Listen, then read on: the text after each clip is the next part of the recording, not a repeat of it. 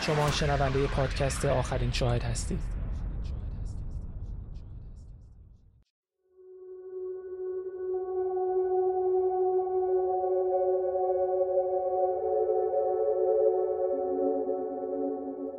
جمعه 26 نوامبر 2010 وقتی گزارش رسید یارای 13 ساله گم شده روجری که اون شب افسر نگهبان مرکز پلیس برگامو بود و به خاطر نقشش تو مبارزه با مافیای سیسیل احترام زیادی پیدا کرده بود وقت رو تلف نکرد و ظرف پنج دقیقه چندین افسر پلیس و مأمور کارابینیری رو اعزام کرد.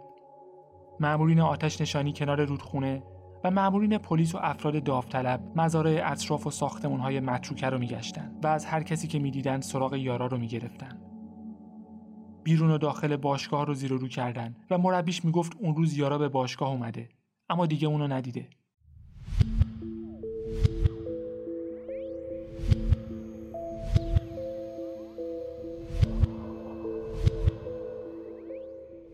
در جستجوی یارا.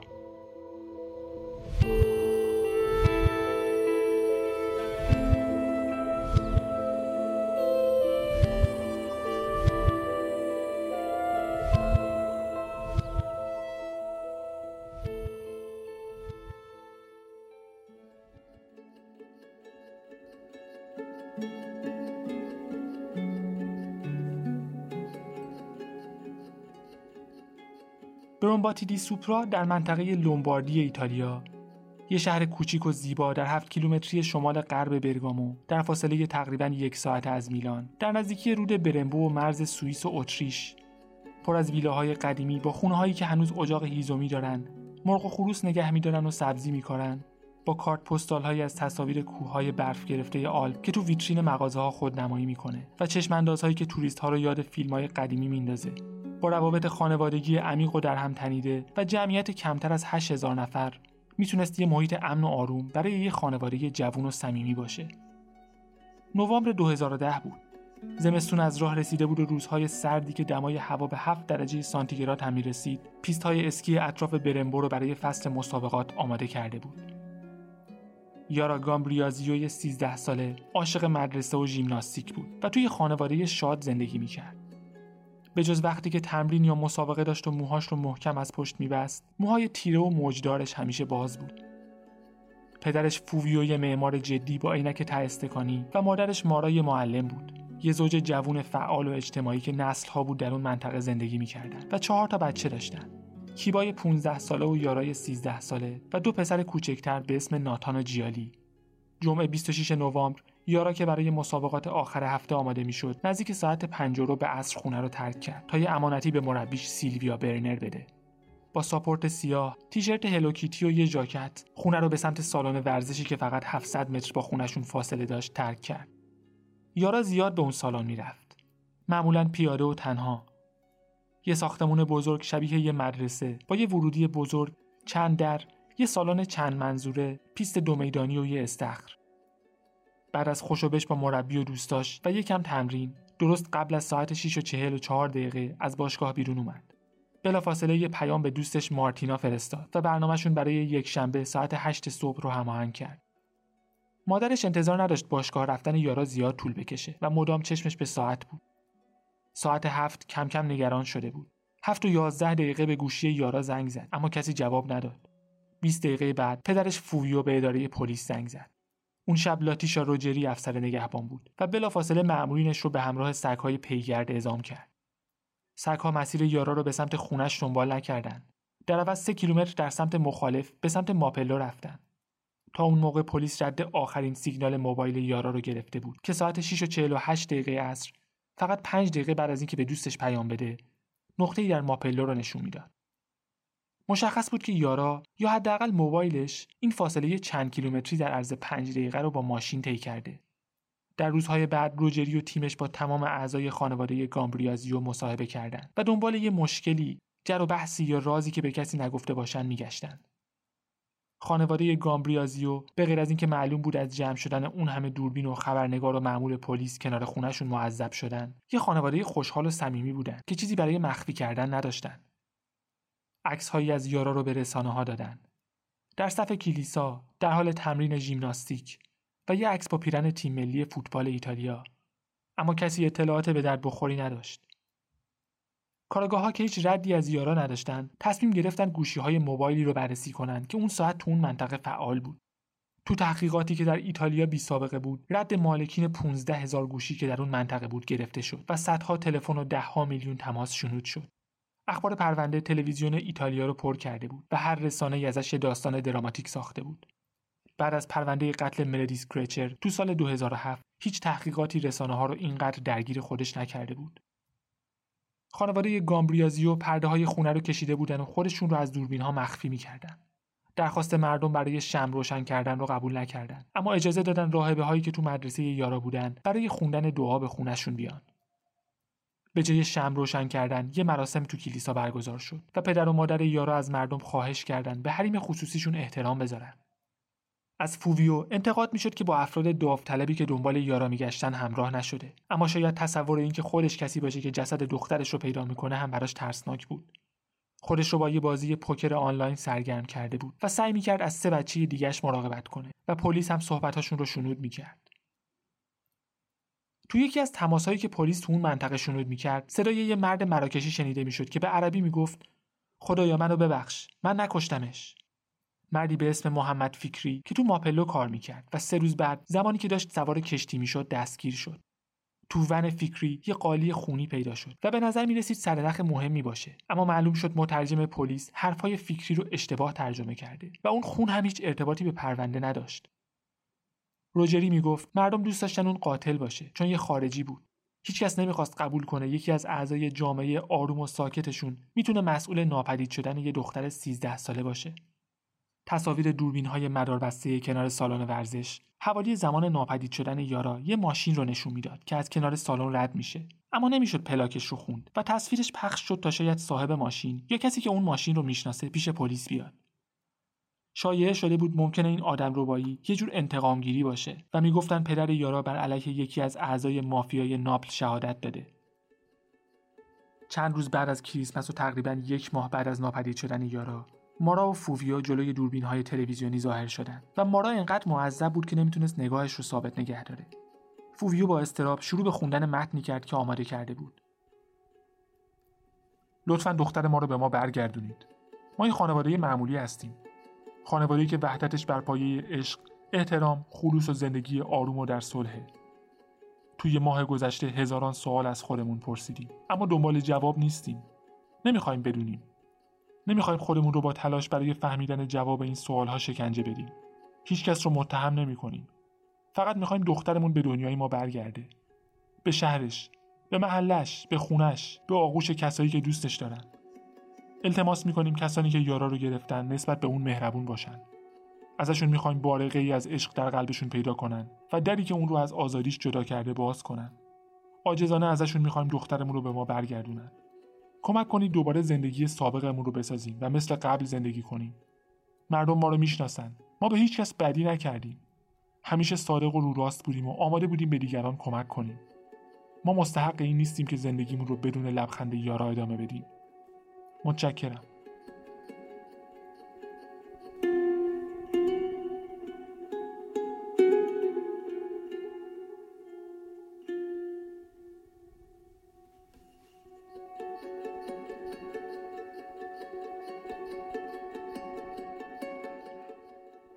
25 فوریه 2011 سه ماه از گم شدن یارا میگذشت که یه مرد میان سال به اسم ایلیارو اسکاتی که تازه یه هواپیمای کنترلی خریده بود یه دشت کوچیک و باز تو شهر شینیولو دیسولا پیدا کرد تا هواپیماش رو امتحان کنه. شهر در ده کیلومتری جنوب غرب برنباتی دی سوپرا بود و دورش پر از زمینهای صنعتی و مزارع بود. هواپیماش مشکل داشت به خاطر همین مجبور شد روی یه علفزار بلند اون رو فرود بیاره. تو مسیر متوجه چند که لباس شد که روی زمین افتاده. یه جفت کفش. وقتی نزدیکتر شد یه جسد. جسد یارا گامبریازیو که یخ زده بود و در حال تجزیه شدن بود.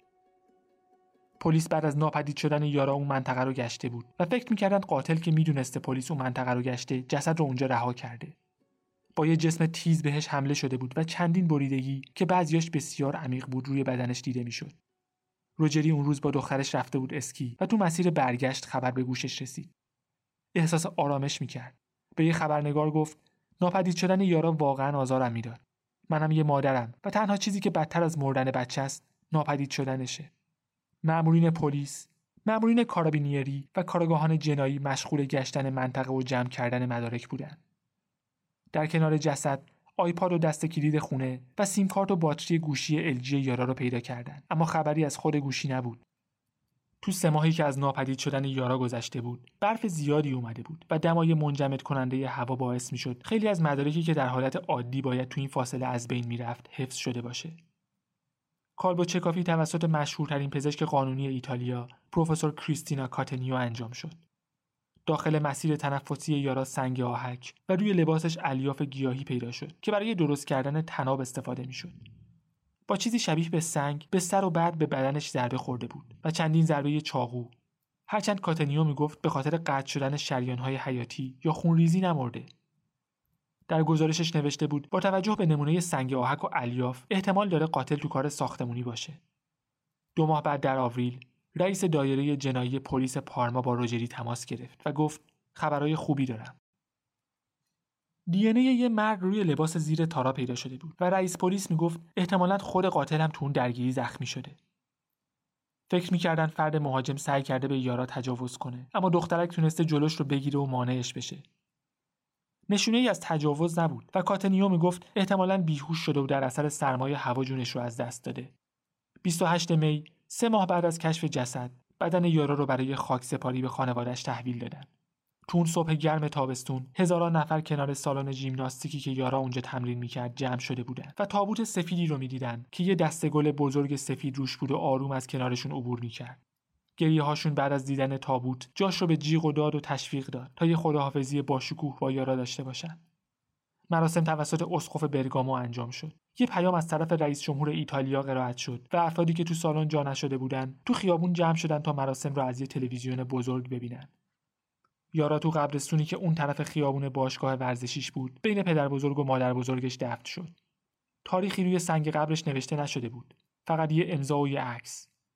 دوستاش یادگاری هایی مثل کفش ژیمناستیک، گلهای فلزی، عروسک، مجسمه فرشته و گردنبندهای کوچیک کنار قبرش گذاشتن. بعد از خاک سپاری پلیس یه بیانیه صادر کرد که هدفش فقط آروم کردن خانواده یارا و مردم شهر با گفتن اینکه حتما قاتل رو پیدا می‌کنیم نبود. با وجود قرار گرفتن جسد در معرض باد و بارون و برف دو نمونه دی ای عالی از فرد قاتل به دست آوردیم و تونستیم نمونه بزاق و اسپرم رو ازش استخراج کنیم. این یه پیام به قاتل بود که پلیس یه نمونه دی ای خوب پیدا کرده و برای پیدا کردنش هر چقدر لازم باشه زمان و بودجه هزینه می‌کنه. بهش لقب اینیوتو یا ناشناس داده بودن و تحقیقات برای پیدا کردن اینیوتو جون تازه‌ای گرفته بود. تیم جستجو به دنبال اینیوتو علاوه بر روجری شامل هشت مأمور مخصوص دستچین شده بود که با وجود فشار شدید رسانه ها لام تا کام حرف نمی‌زدند.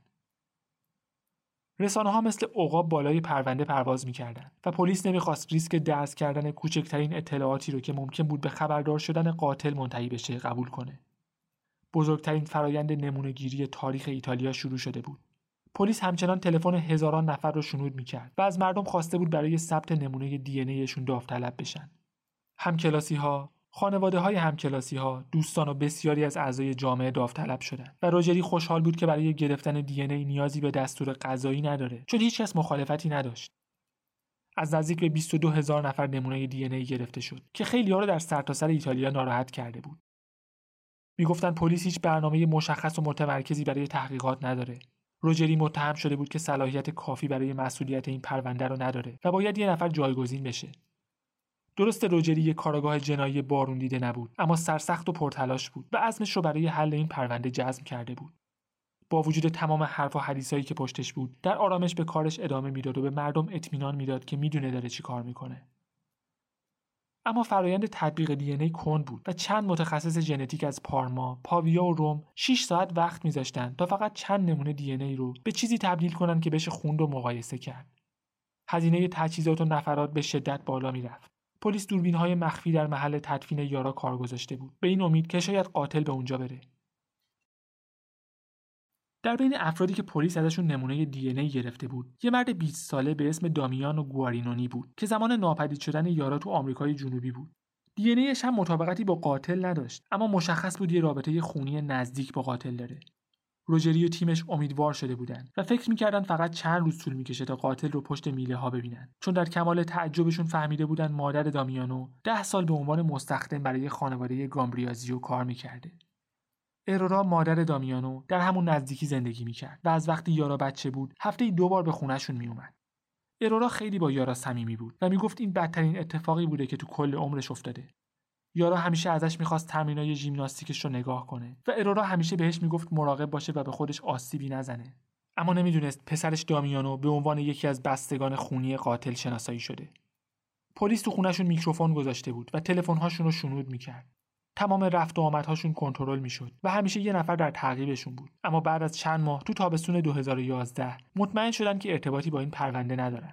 اما این واقعیت که دی دامیانو شباهت زیادی به دی قاتل داشت تغییری نکرده بود. پدر دامیانو ده خواهر و برادر داشت و پلیس یک به یک با اونها مصاحبه می‌کرد و ازشون نمونه دی ای می‌گرفت. یکی از عموهای دامیانو به اسم جوزپه سال 1999 از دنیا رفته بود. اما پلیس باید خانواده اون رو هم بررسی می‌کرد. همسرش لورا یه جعبه به پلیس داد که یه سری وسایل قدیمی جوزپه رو توش نگه می داشت. از جمله یه پاکتنامه و یه کارت پستال که برای خانوادهش فرستاده بود. پلیس فکر می‌کرد جوزپه احتمالا تمر رو لیست زده و ممکنه بتونن نمونه دی رو پیدا کنن. همینطور هم شد و مطابقت دی روی تمر با دی اینیوتو به قدری زیاد بود که پلیس مطمئن شده بود جوزپه پدر قاتله. ازدواج جوزپه و لورا یه ازدواج سنتی بود. جوزپه یه راننده اتوبوس بود که تو فستیوال های محلی آکاردئون می‌زد و یه دختر و دو پسر داشت. پلیس می‌دونست قاتل مرد بوده اما دی هیچ کدوم از پسرهای جوزپه با دی قاتل مطابقت نداشت. پس فقط یه احتمال باقی میموند. جوزپه یه پسر نامشروع داشت که یه جایی پرسه می‌زد و احتمالا مسئول قتل یارا بود. برای اطمینان مجبور شدن تابوت جوزپه رو از قبر در بیارن تا دوباره نمونه بگیرن. حالا تحقیقات پلیس 180 درجه تغییر جهت داده بود و این بار به جای یه مرد دنبال یه زن میگشتن. زنی که احتمالا الان 60 خورده ای سال داشت. چند دهه قبل با جوزپه رابطه داشت و پسرش رو به دنیا آورده بود.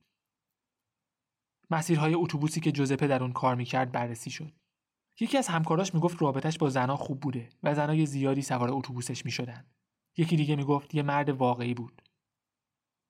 خبر اینکه پلیس داره دنبال زنی میگرده که با جوزپه ارتباط داشته و احتمالا مادر قاتله درس کرده بود و رسانه ها خوراکشون رو پیدا کرده بودن. پلیس به مردم یادآوری می‌کرد که بین این همه حدس و گمان، اتهام و شایعه، یه دختر نوجوان جونش رو از دست داده. اواسط 2013 پلیس اطلاعات تقریبا کاملی از زندگی جوزپه به دست آورده بود. جوزپه تو دهه 1960 محل زندگیش رو عوض کرده بود. 20 سال راننده اتوبوس بود و زنای زیادی رو به محل کارشون در یک کارخونه کاشی سازی می برد. تمام خونه ها و یتیم خونه ها رو دنبال مادران مجرد گشتن اما چیزی پیدا نکردن. به خاطر همین فکر می‌کردن زنی که دنبالش هستن دوباره ازدواج کرده و اون بچه رو مخفیانه نگه داشته.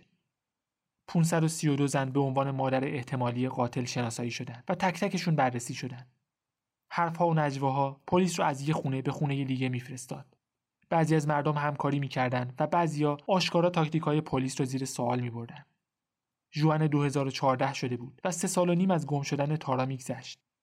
اینیوتو می‌تونست فقط با سه ساعت رانندگی به فرانسه، سوئیس، اتریش یا اسلوونی برسه و احتمال اینکه هنوز تو تپه های لومباردی باشه خیلی کم بود. اما پلیس دست بردار نبود و بالاخره یه اسم پیدا کرد. استر آرزوفی استر در اواخر دهه 1960 همسایه جوزپه بود و با مردی به اسم جوانی بوستی ازدواج کرده بود. استر خوشمشرب و اجتماعی بود و جوانی یه مرد درونگرا و ساکت که آرتروز و افسردگی داشت. استر توی کارخونه کاشی سازی کار می‌کرد و هر روز با اتوبوس به محل کار می‌رفت و سه فرزند داشت. یه دوقلوی پسر و دختر که زمان تحقیقات چهل و خورده سال داشتن و یه پسر دیگه وقتی سوابقشون رو بررسی کردن. متوجه شدن استر دو سال قبل و در جریان تحقیقات اولیه نمونه دی رو به پلیس داده. اما آزمایشگاه روم به جای اینکه دی افراد رو با دی اینیوتو مطابقت بده اونها رو با دی یارا مقایسه کرده بود. دوباره نمونه استر رو آزمایش کردن و معلوم شد همون کسی که دنبالشن و پلیس دوباره به همون شهر کوچیکی برگشته بود که یارا تو اون زندگی می‌کرد. استر رابطش با جوزپه رو تکذیب می‌کرد و یکی از پسرهاش هم سریع از روند تحقیقات خارج شد. پسر دوم که یکی از دو قلوها بود اسمش ماسیمو بود. 43 ساله با بدنی لاغر و برونزه و قد کوتاه. چشمهای آبی و ریش بزی. یه کارگر ساختمونی که نمونه دی ای نداده بود و در ماپلو زندگی می‌کرد. همون منطقه‌ای که آخرین سیگنال گوشی یارا را ثبت کرده بود. روجری و تیمش که می‌دونستن همه روی روش کارشون حساس شدن نمی‌خواستن دوباره کسی رو اشتباهی دستگیر کنن. با این حال نمی‌خواستن با گرفتن نمونه دی ای ریسک کنن چون ممکن بود تو مدتی که منتظر نتیجه آزمایش هستن فرار کنه. تصمیم گرفتن خیابون نزدیک خونش رو ببندن و وانمود کنن دارن به طور تصادفی از راننده ها تست الکل می‌گیرن. ماسیمو به همراه همسر و سه فرزندش تو مسیر خونه بود که پلیس ماشینشون رو نگه داشت و مثلا ازش تست الکل گرفت. مأمور پلیس وانمود کرد تست اول خراب شده و باید دوباره تست بگیره. دو نمونه دی ای از ماسیمو بوستی گرفته شد و ماسیمو روحش هم خبر نداشت این آزمایش تصادفی برای اینه که بفهمن قاتل یارا بوده یا نه 16 ژوئن 2014 لاتیشا روجری تماسی که منتظرش بود رو دریافت کرد. دی ای ماسیمو 21 مطابقت با دی ای اینیوتو داشت در حالی که فقط 16 تا 17 مطابقت هم برای تایید اینکه ماسیمو قاتل کافی بود. بعد از ظهر اون روز وقتی در حال کار تو طبقه دوم یه ساختمون در حال ساخت بود مأمورین پلیس از تا بالا رفتن و با اسکورتون رو پایین آوردن. وزیر کشور ایتالیا تو توییترش اعلام کرد قاتل یارا دستگیر شده اما ماسیمو هر گونه دخالتی رو تکذیب می‌کرد. می‌گفت خون دماغ میشه و چند وقت پیش یه چاقو و یه حوله که احتمالا به خاطر خونریزی بینیش خونی بوده گم شده.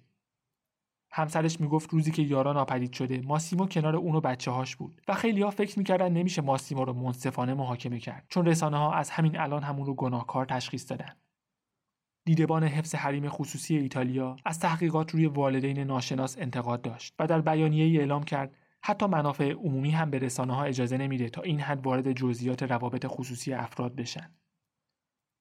قبلا در اکتبر 2011 سوالاتی درباره دقت تحقیقات پزشکی قانونی محاکمه آماندا ناکس و دوست پسرش به اتهام قتل مردیس کرچر پیش اومد که باعث شد دو قاضی و شش عضو هیئت منصفه اونها را بیگناه تشخیص بدن. و حالا که ماسیمو بر اساس مشابهت دی ای با قاتل دستگیر شده بود همه درباره تحقیقات سوال برانگیز و تکنیک های ضعیف پلیس برای حل پرونده ها حرف می زدن. آزمایشگاهی که تحقیقات رو انجام داده بود یه بیانیه صادر کرد واقعیت مهمی که باید بهش توجه کنیم اینه که دی ای ماسیمو بوستی با دی پیدا شده روی جسد یارا گامبریازیو مطابقت داره و احتمال اینکه یه نفر دیگه همین میزان مطابقت رو داشته باشه یک در یک میلیارد میلیارد میلیارد یا عملا صفره. پازل زمانی کامل شد که معلوم شد ماشینی که روز ناپدید شدن یارا و روزهای قبل از اون در تصاویر دوربین مداربسته کنار سالن ورزش دیده شده بود. همون ماشین ماسیمو بود. می‌گفت وقتی از سر کار برمیگشته اتفاقی از اونجا رد شده. اما سوابق مکالمات تلفنی تصاویر دوربین ها و مصاحبه با همکارانش نشون می‌داد اون روز سر کار نرفته. دادگاه درخواست وکیلش برای اینکه قبل از محاکمه آزاد بشه را قبول نکرد و وقتی جمعه سوم جولای 2015 محاکمه شروع شد ماسیمو بیشتر از یک سال بود که بازداشت بود. همچنان ادعای بیگناهی می‌کرد و برای مردم عجیب بود چطور با وجود یه نمونه قوی دی بر علیهش همچنان قسم می‌خوره که بیگناهه. دادخواست 60 صفحه بود و دادستانی سر 20 شاهد رو به جایگاه آورد. وکلای ماسیمو 711 شاهد و 50 متخصص و مشاور داشتن اما دادگاه ازشون خواست به 160 نفر خلاصش کنن. یکی از اونها مربی ژیمناستیک یارا یعنی سیلوی برنر بود که پدر شهادت داد شب ناپدید شدن یارا بدون هیچ دلیلی کل شب رو گریه می‌کرده. همینطور نمی‌تونست توضیح بده چرا در زمان ناپدید شدن یارا با برادرش چندین پیام به هم دادن و پیام ها رو بلا فاصله پاک کردن با اینکه هیچ پیام دیگه ای رو پاک نکرده بودن. اما بمب واقعی زمانی تو دادگاه منفجر شد که وکلای ماسیمو یه ادعای جدید مطرح کردند که قبلا هیچ حرفی ازش به میون نیومده بود. ماجرا این بود که آزمایشگاه متوجه لکه های سیاهی روی آستین لباس یارا شده بود که با دی سیلویا مطابقت داشت. آزمایشگاه می‌گفت امکان نداره این دی ای در اثر تماس روی لباس یارا مونده باشه و بعد از سه ماه موندن زیر بارون و برف حتما باید یه نمونه قوی مثل خون باشه. سیلویا در جایگاه شاهد حداقل به ده سوال با نمی‌دونم جواب داد. از جمله اینکه چطور دی ایش روی آستین یارا بوده. وکیل ماسیمو می‌گفت دی ای میتوکندریال تو نمونه نبوده و ممکنه با دی ای میتوکندریال موکلش مطابقت نداشته باشه. اما دادگاه اصرار داشت که نمونه به اندازه کافی دقیق بوده و دادستانی به شواهد دیگه هم تکیه می‌کرد. روژری و تیمش کامپیوتر ماسیمو رو بررسی کرده بودند و شواهدی وجود داشت که نشون می‌داد ماسیمو به دخترهای کمسن علاقه داره. زیاد اطراف خونه و سالن ورزشی یارا تردد کرده بود و در روزهای مختلف قبل از ناپدید شدن یارا در اون خیابون دیده شده بود. حتی بعضی وقتا پارک کرده بود و در رستورانی در همون خیابون غذا خورده بود. دو بار در هفته به یه سالن زیبایی در کنار باشگاه می‌رفت و در روزهای منتهی به ناپدید شدن یارا چندین بار سیگنال هایی از گوشیش در اون منطقه دریافت شده بود. روز ناپدید شدن یارا ساعت 5 و 45 دقیقه گوشیش رو خاموش کرده بود و تازه هفت و نیم صبح روز بعد دوباره روشنش کرده بود. چند دقیقه قبل از ناپدید شدن یارا از کنار سالن رد می‌شد و الیاف پیدا شده روی زخمای یارا با الیاف روی صندلی ماشینش مطابقت داشت. یه زن محلی شهادت داد حوالی هفته بعد از ظهر روزی که یارا ناپدید شد. وقتی آشغال رو بیرون میذاشته ماشین ماسیمو رو دیده که با سرعت از کنارش رد شده و یه بچه هم تو ماشین بوده. می‌گفت از داخل ماشین صدای جیغ زدن شنیده و بلافاصله به پلیس گزارش داده. سه شاهد مدعی بودن ماسیمو فقط شبها رو کنار خانوادش میگذرونه و معمولا حوالی غروب خونه نیست. اول جولای 2016 دادگاه برگامو ماسیمو بوستی رو در پرونده قتل یارا گامبریازیو گناهکار تشخیص داد و مجازات حبس ابد رو براش در نظر گرفت. همچنین دیگه یک و میلیون یورویی که 400 هزار یورو به هر یک از والدینش 150 هزار یورو به هر خواهر و برادر و 18 هزار یورو به وکلای دادگاه می رسید. ماسیمو بلافاصله درخواست تجدید نظر کرد اما دادگاه علاوه بر رد کردن درخواستش جزئیات حکم صادر شده را منتشر کرد. در مجموع 158 صفحه بود و در بخشی از اون نوشته بود قتل یارا گامبریازیو یه حمله شدید و بی سابقه بود که بعد از چند تعرض جنسی انجام شد و بعد از مقاومت دخترک به یه واکنش خشن و سادیستیک منتهی شد. شکنجه فیزیکی قربانی و خشونت یک طرفه و غیر اخلاقی که قاتل در نبود هیچ گونه احساس شفقت و بیرحمی بروز داد نشون دهنده روح پلیدشه و دی به دست اومده گناهش رو ثابت می‌کنه چیزی که هیچ ابهامی در اون نیست و نمیشه به هیچ شکل دیگه ای تفسیرش کرد. و توسط هیچ کدوم از مدارک ارائه شده توسط متهم رد نشده یا زیر سوال نرفته. جوانی همسر استر فهمید همسرش با بیشتر از یه نفر رابطه داشته. ماسیما و خواهرش بچه های جوانی نبودند اما همون روزی که فهمید ماسیما قراره به عنوان قاتلی که پروندهش چهار سال کشور رو درگیر خودش کرده بود دستگیر بشه. فهمید پسر دیگرش هم بچه خودش نیست و از یه پدر دیگه است. لورا همسر جوزپه هم شوکه شده بود. در جستجوی اینیوتو روابط و خیانت های زیادی تو شهرهای کوچیک اون منطقه کشف شد. فقط در دو روستا پنج بچه نامشروع در خانواده های مختلف پیدا شد. خانواده بوستی فقط تحت تاثیر محکومیت ماسیمو نبود چون دو نفر هم مدعی شدن با همسر ماسیمو رابطه داشتن جوانی سال بعد سرطان گرفت و استر همچنان رابطش با جوزپه را تکذیب می‌کرد. خانواده گامبریازیو همون خانواده ساکت و آروم همیشگی بود و چند وقت بعد یه جایزه مسابقات ژیمناستیک به اسم یارا دریافت کرد.